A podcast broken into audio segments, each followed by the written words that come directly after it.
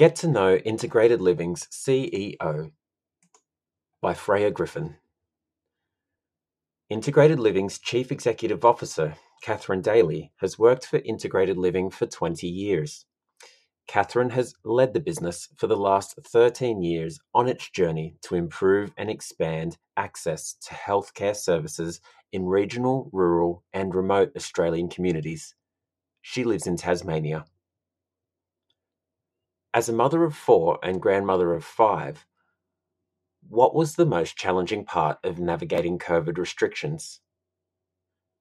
It was difficult not to see the grandchildren, especially the younger ones one was still a young baby when COVID hit.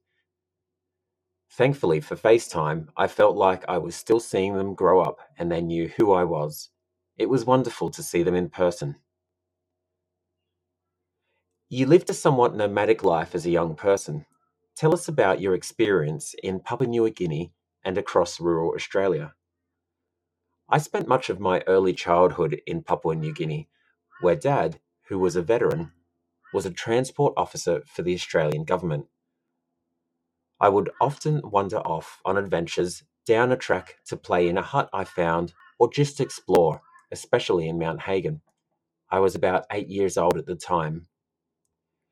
When we were in Port Moresby, when I was about six years old, my dad found a nest of baby taipan snakes in my cubby house. I was an only child, so I learnt early to amuse myself and I think my upbringing contributed to my resilience, optimism, and ability to cope with change. We moved frequently, and I went to 12 schools and lived in 13 houses by high school as we moved back to Australia for Dad's leave break. I have been fortunate to also travel through a lot of Australia, especially the rural and remote areas. I've covered most of New South Wales, Victoria, Tasmania, and Queensland, and significant parts of the Northern Territory. I have driven the telegraph track on Cape York and been over the meter drop at Gunshot Creek and across to Thursday Island. Central Australia, Uluru, is where I felt the greatest spiritual connection to country. Through COVID, with borders closed, I took the opportunity to explore a lot more of spectacular Tasmania. Why are you so passionate about supporting regional, rural, and remote communities?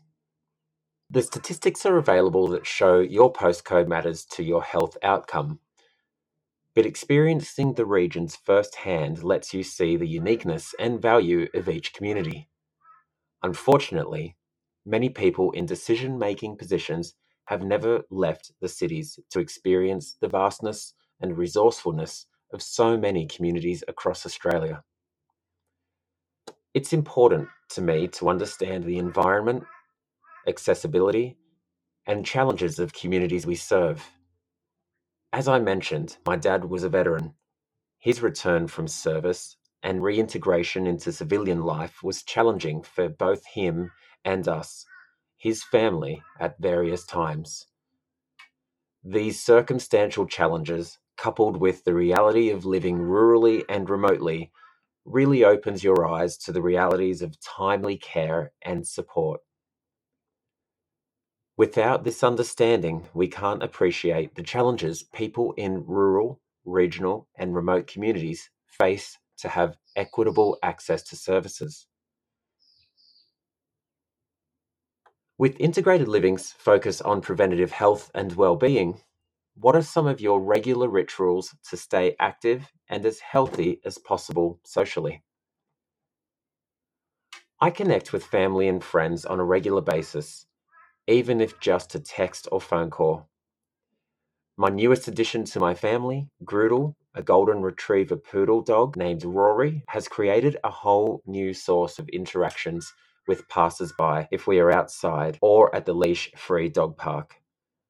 People in Hobart love dogs, so there's always a conversation to be had. I visit my regular places so people get to know me and can chat in person. It's a nice break to being online most of the day with colleagues. I enjoy welcoming family and friends at my home.